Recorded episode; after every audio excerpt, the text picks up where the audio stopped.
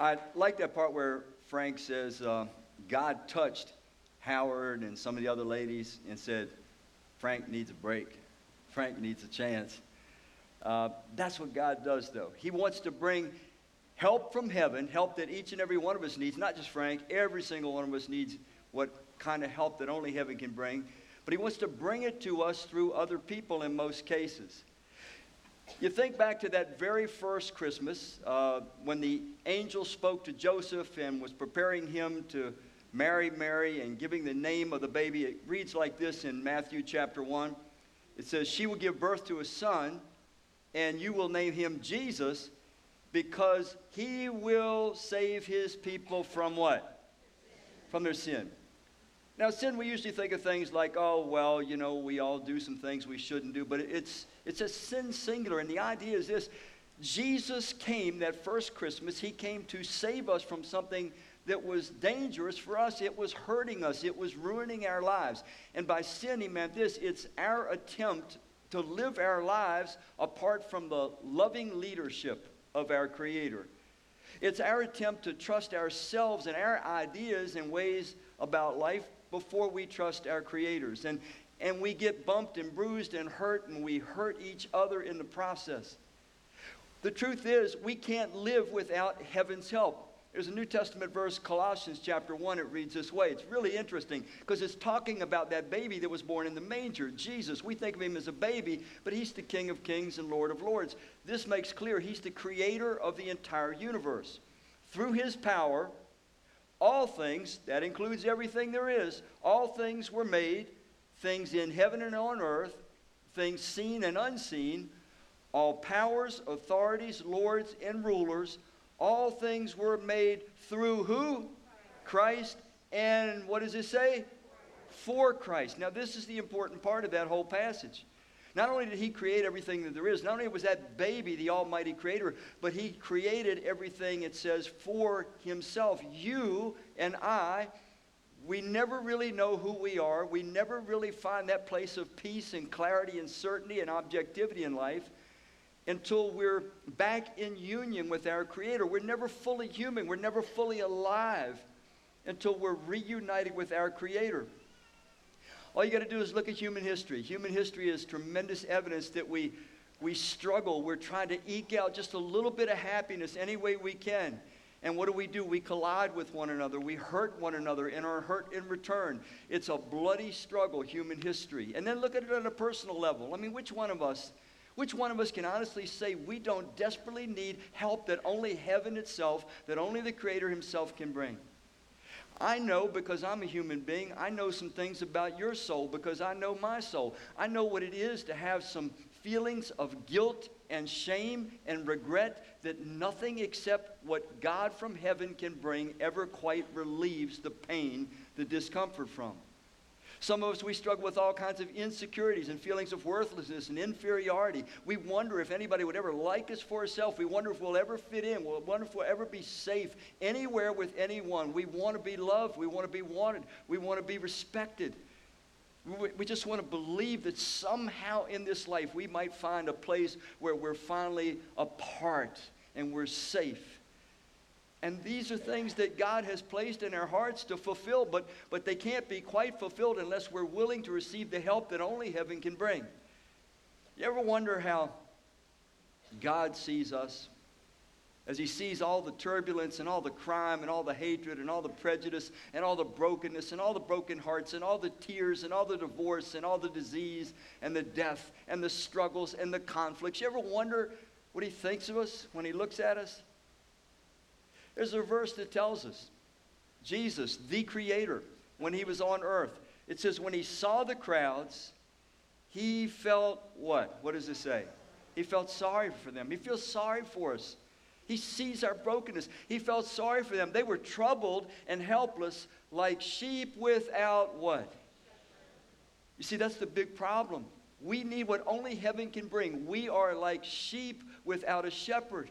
We're vulnerable. We're helpless. We don't know who we are. We don't know why we're here. We don't know what the purpose of life is. We don't know where we're going. We don't know why the world is the troubled place that it is. We don't know what lays beyond death, if there's anything that lays beyond death. And so we crowd it out of our minds because it's too troubling to think about. But the clock is ticking for each and every one of us. And deep inside, there is this longing for a life that is love filled, that is happiness filled, that is joy filled, that is safe all the time, and it just keeps getting better forever and ever and ever. If we could blink our eyes and create an immortal world full of immortal beings that love one another and treat one another good all the time and are safe, we'd do it.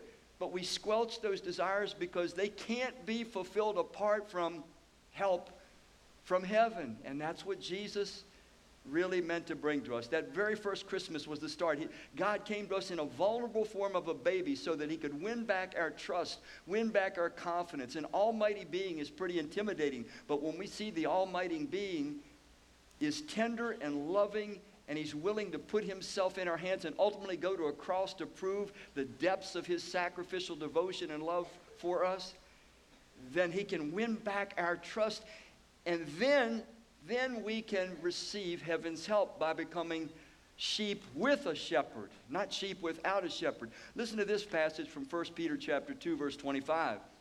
It says, "You were past tense, you were, I was up until age 23, you were like sheep that had lost their way. I had certainly lost mine. But now you have been brought back to do what?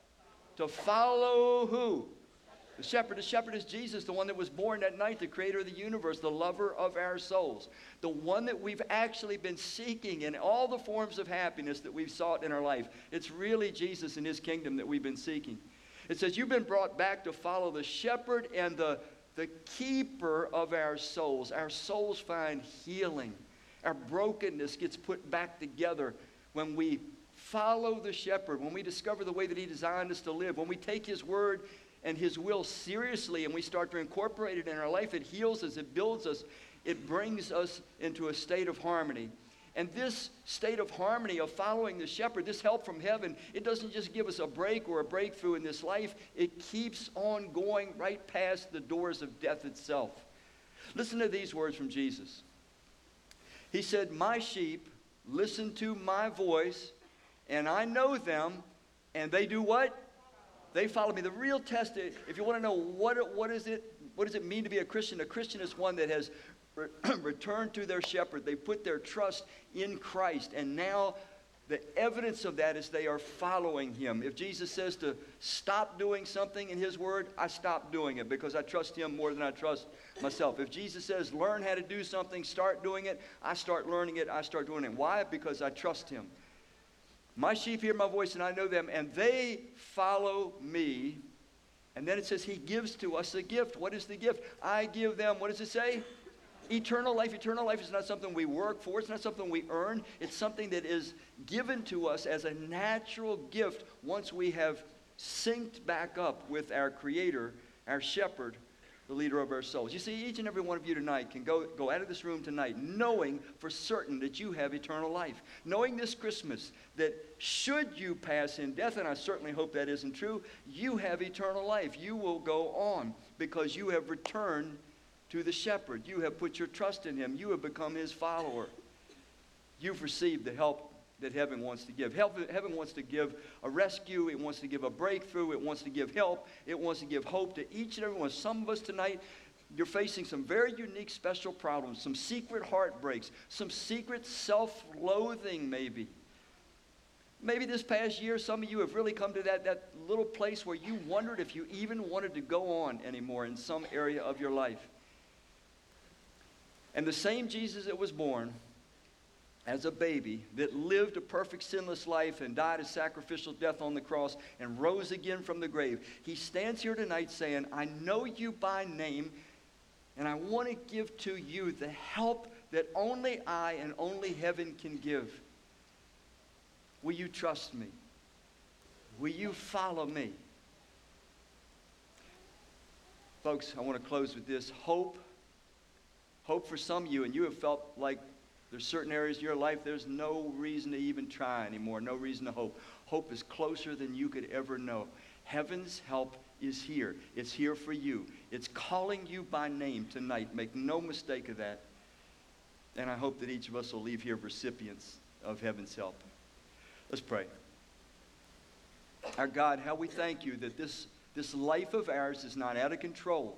You are working out an unstoppable plan, and you are a God that loves us. It doesn't matter who we are, where we've been, how broken our lives may be. You look at us, you see us, and you love us.